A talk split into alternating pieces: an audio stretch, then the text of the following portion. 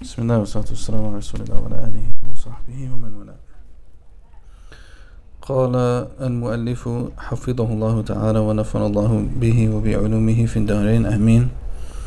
So we left off on the bottom of page 25 in Living Islam with Purpose on maxim number 2, certainty will not be overturned by doubt. So we're in the part of the fifth operational principle of understanding Islam now in this paper. And the fifth principle is embracing legal maxims. And now we're on the second of those principles, which is the principle of, how did he translate it? Certainty will not be overturned by doubt. Certainty will not be overturned by doubt. Bismillah. So this maxim means that knowledge based on valid experience and strong evidence must not be overturned by weaker considerations. So if you recall, when we talked about this idea of respecting dissent, respecting difference of opinion in the realm of thought, one of the principles that underlied that was the idea that when we're dealing with text, when we're dealing with revelation, there are things that we can say with absolute certainty that are not debatable at all. And then there's a large body of things that they're likely to be true, but there's room for some debate on them, either as a result of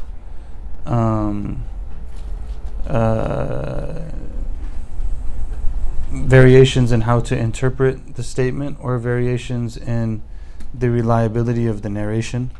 And so that leads to some level of debate that's possible. Now, what that brings up is that for a lot of things, we don't know for sure, but the level at which we do know is good enough. And this is a really, really important concept, I think, that kind of like lies under this, is that there's certain things that we know for sure. We were just having this conversation in between about like this idea of coming to the certainty of belief in God. We believe in that. We believe in the certainty of the truth of the Quran. But when we look at, like, you know, the classic example that we used before of how much of your head do you have to wipe when you make wudu. Now, there's a lot of difference of opinion on that. How much of your head do you have to wipe when you make wudu? Because of variations in interpreting the Arabic language, and questions as to the practice of the Prophet sallallahu alaihi wasallam, and so on. And so there's a level of, you know, flexibility there, actually. And so Abu Hanifa might come to the position that we can't determine, which was his position, that we can't determine solely based on the expression of the Quran what the minimum requirement of wiping on the head is. And so because there's a little bit of ambiguity there, then we have to go to the Sunnah of the Prophet ﷺ to look at his practice, and that will define for us how we should understand the verse. So that conclusion that he comes to is reliable enough that we should practice it and we should follow it, while at the same time not being 100% certain. Okay, so why I'm putting emphasis on this is because we kind of are in a period right now with the information overload stuff that everything has doubt on it. Everything has doubt on it. No matter what you say, there's 17 opinions on it, right? And this person, yeah, but I saw this article, and the other person, but I saw this article, but I saw this article, but I saw this article. Everyone has seen an article on something related to something, right? And in the end, that doesn't mean that every conclusion is of the same reliability. And yeah, none of them maybe reach to the level of certainty, but some of them are stronger than others. And that's good enough. Because we recognize that we're in dunya. You don't know everything in dunya. You make your best approximation. The Prophet ﷺ said,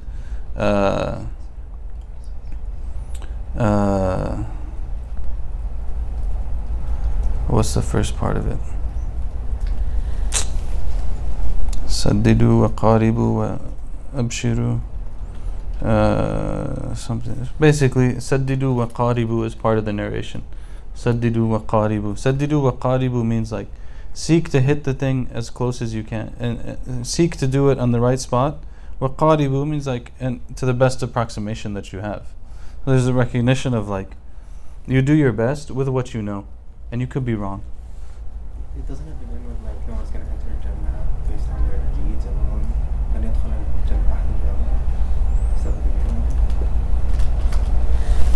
No. You know which one it is? You just reminded me though. Unless there's another narration. It could be that there's another narration. You know, I'm not by any means very knowledgeable in hadith. But the narration that we had was Inna Dinah Yusrun walan yushad ad-Dina ahadun illa ghalaba Fasadidu wa qaribu wa ebshirou wasta'inu bi shay'in min ad-dunjati wal rawha, or something like that. Something like, you know, basically the deen is easy and no one will make the deen difficult except that it overcomes them. So try your best and come as close as you can and have glad tidings and seek the help of Allah by something in the morning and something in the evening. This is the hadith. It's a beautiful hadith actually. A lot of beneficial points in it. But the point that I was getting at is that there's things that we know more and there's things that we know less. They're not all equal. And we recognize that maybe this is going to be wrong in the end. But I think like when there's too much information, we start to engage with the world in the wrong way. Which is, we think if we learn enough, everything can be put in the right place. And everything will be fine and all the decisions will be right. And it's just not true. You know, you're going to learn and you're going to do your best and it's going to be wrong. Or like you're going to do everything that you can and someone's going to die. Yeah, like sorry to be really blunt about it, but you're gonna do everything you can, and then like a boulder falls from the roof, and hits the person that's walking down the street, or like you do everything you can, and someone runs the red light, and they're drunk, and they hit you. Like there's nothing more you can do. Like saddidu wa qaribu wa abshiru. Like just do your best, but this is the way dunya is. Like there's too many variables. There's only so much you can control. So the principle here is that valid experience and strong evidence is not overturned by weaker considerations. This is the principle. Valid experience and strong evidence is not overturned by weaker considerations. Certainty will not be overturned by doubt. Certainty will not be overturned by doubt. So, yeah, maybe that could be the case. All right. You know, maybe someone has a track record of XYZ. And you see something and you're like, I don't know. But I don't know. I'm going to go with what I know. And what I know is that they're a decent person and so on and so forth. Doesn't mean that you ignore those things per se, but, you know, put things in their place. It's illustrated in the hadith of the Prophet ﷺ. If any one of you has doubts during their prayer and no longer knows whether they have prayed 3 or 4 rak'ah, let them cast the doubt aside and complete the prayer by adding to what he is certain that he did. So this is, you're in prayer, like, oh wait, am I on rak'ah 3 or rak'ah 4? So which one are you sure about and which one are you doubtful about? 3. You're sure about 3. You're doubtful about 4. So you go with 3. The Hanafi school is a little bit different, by the way. But, you know, yeah. If it's something that happens to you often, then you don't have to go with what you're certain about. You can go with what you think is more right. You don't have to default to the 3 necessarily. If you're like, is it 3 or is it 4? I think it's 4. You can go with 4. If you're someone who that happens to them a lot. Anyways, there's a whole Hanafi school is like, it'll make you crazy. You have to study the Hanafi school for 50 years to understand it.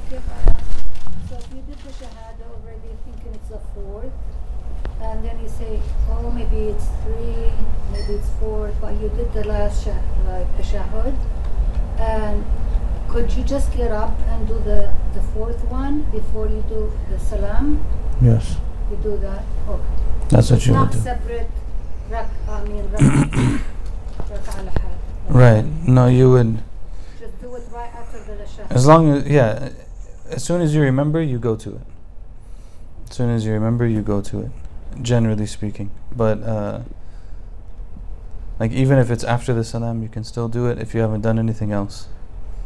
If you haven't like moved from your spot, if you haven't talked to someone, if the time hasn't passed, so on and so forth, you can still do that one rak'ah. Yeah, but the madahib, you know, they differ, so it gets a little bit tricky. gets a little bit tricky. Sorry, I'm just remembering like all these Masa'il in the Hanafi school on Salat, and like when you make mistake you do this, and this one you do this, and this one you do this. If you got that far then you do it this way, if you got that far you do it this way, if this and this. It's still valid, it's not valid, it's like crazy. The Masa'il, the book on I was reading with the Sheikh recently, showed me this book, it's like this thick, only on Salat. Like it's the Hanafi school, I'm telling you. That's so complicated. Ahlul Ra'i. A lot of thinking going on. The other thing in the Hanafi school too is that there's a lot of opinions in the school. So like so and so will say this, and so and so will say this, and so and so will say this, and they'll give you like 6 people who said different things on one issue, and then they'll give you like this is, but this is the opinion that the fatwa is on. You know, so like everything in its time. If you go to those books in the beginning, you'll never remember anything. You'll end up like me. The beginning, when you study fiqh, you learn your madhab, you learn one opinion in your madhab. This is it. Then you go to the next level, then you go to the next level, then you go to the next level. Otherwise you can't remember anything. If you do all the difference of opinion in the beginning, you can't remember anything. You have to go with the certainty first, not the doubt of all the other opinions. You have to know what is the opinion of the madhab. Okay, this is what I know, build off that. Alright, the maxim hones the power of reason and breaks the hold of illusions and unfounded speculations. Failure to live by this maxim does a disservice to the human mind and eventually harms it. Ultimately, certainty is not overturned by doubt, embodies the Islamic conviction that truth, as varied as its paths are, is not a function of arbitrary will or subjective perceptions and must be discerned through objective criteria. Something that Dr. Omar has said, when I've asked him something before, one of the things he says is, it's very important that you distinguish that which you have control over versus that which you don't have control over. That's an issue of doubt and certainty, right? Like when it comes to knowing what you have control over, this is something that you know you can actually do something about.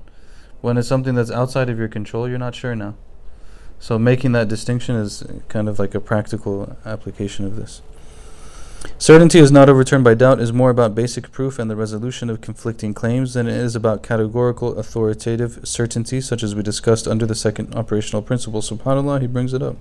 Alhamdulillah, Alhamdulillah, Alhamdulillah, Alhamdulillah. Those are the greatest moments in your life. One of the maxim's most important applications is the presumption of continuity. Istishab. The presumption of continuity holds that things must be presumed at present to remain in their former states until the contrary is proven. So this comes from the same principle, which is, what is it saying? It's saying that if something is in a particular way, you assume that it hasn't changed from that way until there's an evidence to know otherwise. Okay? So if I leave the office today and I left a book on the table, I'm going to assume that when I come back tomorrow that book is going to be on the table. Unless I have some reason to think otherwise, I'm going to assume that, right? And that has many, many applications. One of the biggest applications of that is in the presumption of innocence. That's from Islamic law, the idea of the presumption of innocence. The presumption of innocence is this, that istishab al hal is that al asl bara'at al dhimma. The assumption is that the person doesn't have anything against them. And unless you have evidence to prove otherwise, you stay with what was there in the beginning, which is that you don't have anything, right? This is pure Islamic law, taken from Islamic law. Oh, subhanallah, today is a good day. Like many other legal systems, Islamic law upholds the principle that people are innocent until proven guilty. For Muslims, the presumption of innocence is a corollary of certainty, is not overturned by doubt. Another common application of certainty is not overturned by doubt is the presumption of permissibility. This is another one that comes up a lot, right? The presumption of permissibility. That what is the default ruling on things? Default ruling on things that are not acts of worship is that they are permissible. Right? Ibn Taymiyyah asserts that none of the early authorities of Islamic law is known to have questioned the validity of the presumption of permissibility. Right? There's a presumption of cleanliness. Like for example, if I'm coming to pray and I can't openly clearly see something that's dirty on the floor, I assume that it's clean. You assume that it's clean. You don't have to go to extra. You assume that it's pure, I should say. You know, because cleanliness, whether or not it's tahir is different. It's not necessarily the same as whether or not it's clean, right? You may not think that it's clean, but it's still permissible for you to pray on it. That's, you know, sometimes we mistake those two. The presumption of permissibility is crucial for the personal growth and community development of Muslims in the United States. Some Muslims regard Islam as little more than a list of do's and don'ts, and generally the don'ts outnumber the do's. When Islamic identity is behaviorally defined in this fashion, it fosters a psychology permeated with debilitations, inhibitions, and narrow cognitive frames. Prohibition is made Islam's default position, and the religion is given the appearance of permitting very little and prohibiting everything else. What a paragraph. What a paragraph. Look at that expression. When Islamic identity is behaviorally defined in this fashion, it fosters a psychology permeated with debilitations, inhibitions, and narrow cognitive frames. This is very true. You know, some of you have probably seen this, like when you have the narrative of everything is bid'ah, it messes with your psychology. It becomes very debilitating because everything is like, oh, I can't do this, I can't do this, I can't do this, I can't do this, I can't do this, I can't do this. Next thing you know, you're like really uptight. You start getting nervous, you get like really anxious. What if I do something wrong? What if I did this? And then they add on top of it that when you make a mistake, you're automatically bad.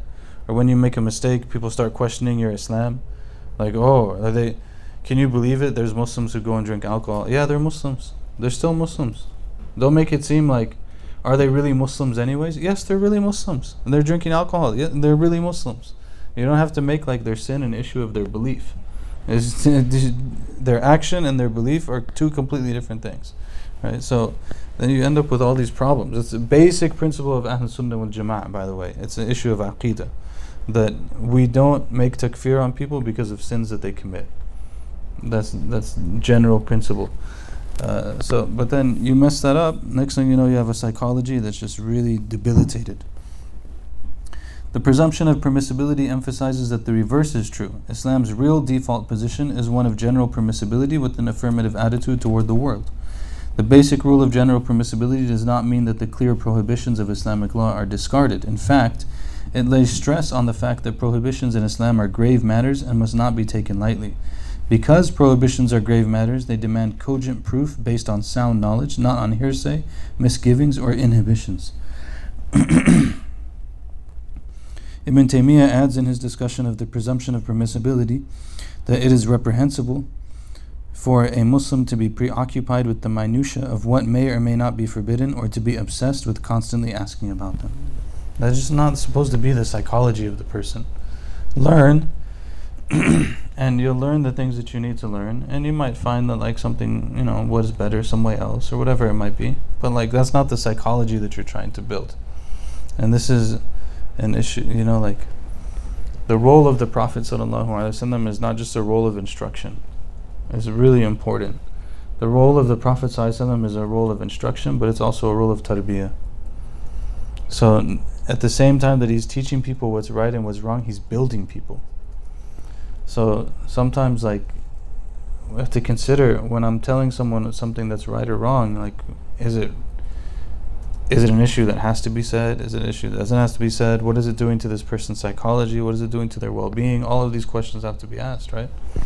Dr. Omar tells this story, and I've mentioned it to you guys before, that one of his teachers, when he was living in Arabia, he had a teacher who would come sometimes, and when he would come, my understanding is that Dr. Omar would kind of like stay with him and serve his guests and stuff like that, you know, like people would come to see the sheikh, so he would stay and he would help and like take food to people and, you know, welcome the people and host them and stuff. And apparently he would do so in like what seemed, in my understanding of what he said, like kind of like a long shirt and a tamban. Like a long shirt and the pants, like a, what do they call that? Shalwar pants, like that kind of thing. And he just thought that was like normal, you know, there's nothing wrong with it. So he said like years passed, literally years passed, And one day the sheikh told him, he was like, you know, it might be good to like put another shirt on top of your shirt, like a little bit longer shirt, you know, because like basically in Eastern culture he's wearing house clothes. He's not wearing clothes that you wear in front of guests and like people and stuff like that. He's wearing like pajamas essentially, right?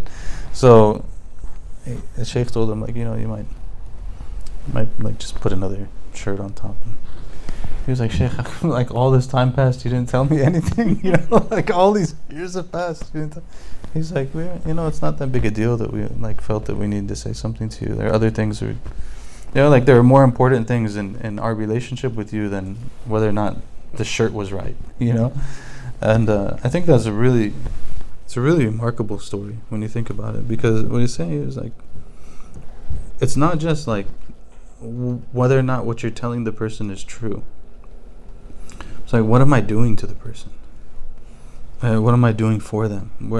Where is this taking them? You know, like am I teaching them in a way that's going to break them? Because that would be really bad, you know. What was the wisdom in saying it at that point? I don't know. I don't know. Yeah, I should ask. Maybe an Umrah. Probably won't be. Those are the kind of things like when you're with someone, you're like, nah, forget it. Usually I have like the first time I ever met Dr. Omar, I had this huge list of questions. This is live stream stuff, but this is okay. Like a huge list of intellectual questions, because I had read these papers when we were in Egypt and so on and so forth, and like evolution and perennialism and like all this stuff I wanted to ask him about. And then I met him and I sat down with him and I like took out my notes and I looked at him and I was like, okay, all this feels kind of dumb now. like, is this really what you want to ask him about? Or there are other things. Like, how can he know God? You know. Since presumption of permissibility is the dominant rule, Muslims are not required to prove that things are permissible. Only claims of prohibition demand proof. So this was like in 2004, I think, 2004-ish, when Muslimas started speaking in public. Back then, women didn't speak in public. I don't know if some people in the Muslim community even realize that now, but like things have changed a lot. When she first started speaking in public in like 2004, it was a huge scandal. People are like literally would write letters and say like, take this to your sheikh, whoever your sheikh is, and she would take the letter, and turns out the letter is like this letter in Arabic about how she shouldn't be speaking in public. They were like, what is this? People would like come and approach me, you know, how do you feel about your wife speaking in public and stuff? I'd be like, how do you feel about asking me that question and not walking home today? You know, like what are you saying? Like, how do you even say that to somebody, you know? But this rule was really important. This rule is really important. So I'd be like, so why can she speak? I'm like, why can't she not? It's very simple. Give your evidence. There's nothing. Then the whole conversation is done. Literally, never. Wala madra. Like they'd be like, there's no evidence that she can't. That's the point. That's the point. But it's just like, anyways. Today, many Muslims take it lightly to declare things forbidden. The opposite was true for the companions and the authoritative voices of Islamic law. Their inhibition, to the extent that they may be described as having inhibitions, was to pronounce things forbidden unless they were not already clearly known to be so. So their thing was not like, we're going to make everything forbidden. Actually, amongst the early imams, sometimes you have to be careful. Like even in the Hanafi school, it's a principle in the Hanafi school, right? That you have two types of makruh. You have... And this is where a lot of people get confused. You have the makruh tahrimi. Makruh tahrimi is disliked, it's prohibitively disliked, which means that if you do it, you're sinful.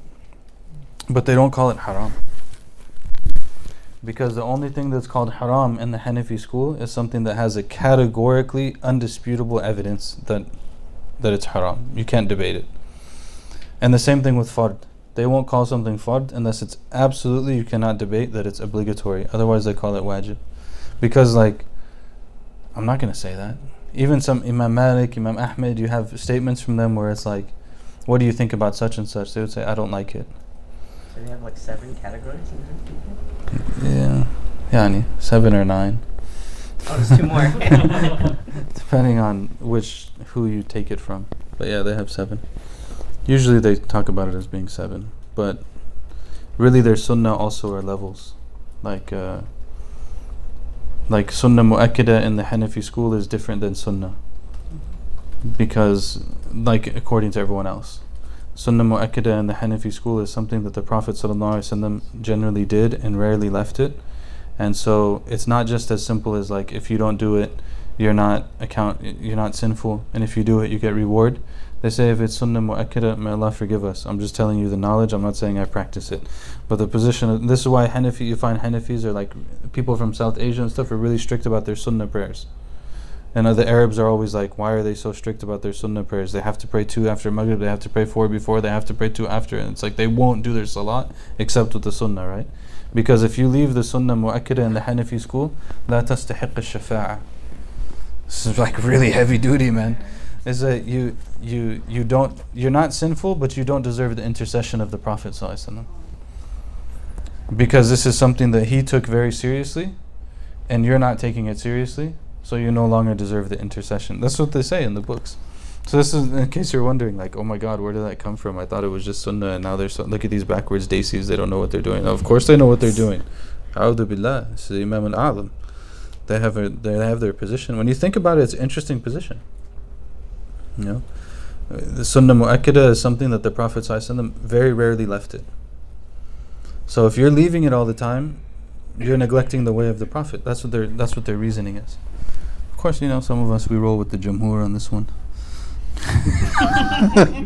Go with the majority position on this one. It's hard, man. Make all your sunnahs. Then they have all the nafil too. So they have these different categories. The other schools have it too, but anyways, the presumption of permissibility we talked about. I wanted to get to this paragraph. A religious psychology narrowly molded by lists of do's and don'ts is greatly handicapped. Muslims with such an identity struggle not to feel alien or out of place in surroundings where their list of do's and don'ts is not shared. Okay. They not only have problems relating to non-Muslims, ironically, it is often even more difficult for them to interact with other Muslims who do not conform to their way of thinking. In reality, laws, behavioral standards, and even reasonable lists of do's and don'ts are part of the Islamic ethos, but they must have their foundation in sound knowledge, core values, and universal principles like those epitomized in the 5 operational principles. When Islamic identity is based on core values and universal principles within the parameters of acceptable behavior, it is empowered to function with self-confidence anywhere and with anyone. It ceases to be psychologically vulnerable in diversity and becomes receptive to the broadest cognitive frames. That is, again, a really remarkable paragraph. Some of the things in this paper, they deserve meditative practices. You sit with the paragraph and just think about the paragraph for half an hour. Let me just think about what is he saying here, and the consequence of what he's saying. So if you have you understand the universal principles, and you understand the core values, and you build your understanding around those things, it enables the person to not be psychologically vulnerable in diversity. They can deal with different situations. You see this a lot, right? This is one of the biggest problems, I think, sometimes of so-called practicing Muslims, is they're completely dysfunctional. The do's and the don'ts and the lists and everything else became so overbearing that they can't do anything in life. You can't rely on them for anything. They're completely dysfunctional, completely socially awkward. They can't do anything.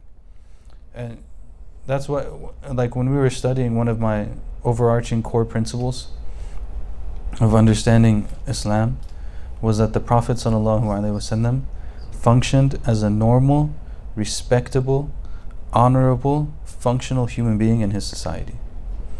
People respected him, people loved him, people wanted to be around him. That's the sunnah of the Prophet ﷺ. So any religious teaching that's making me dysfunctional, that wasn't the way of the Prophet ﷺ.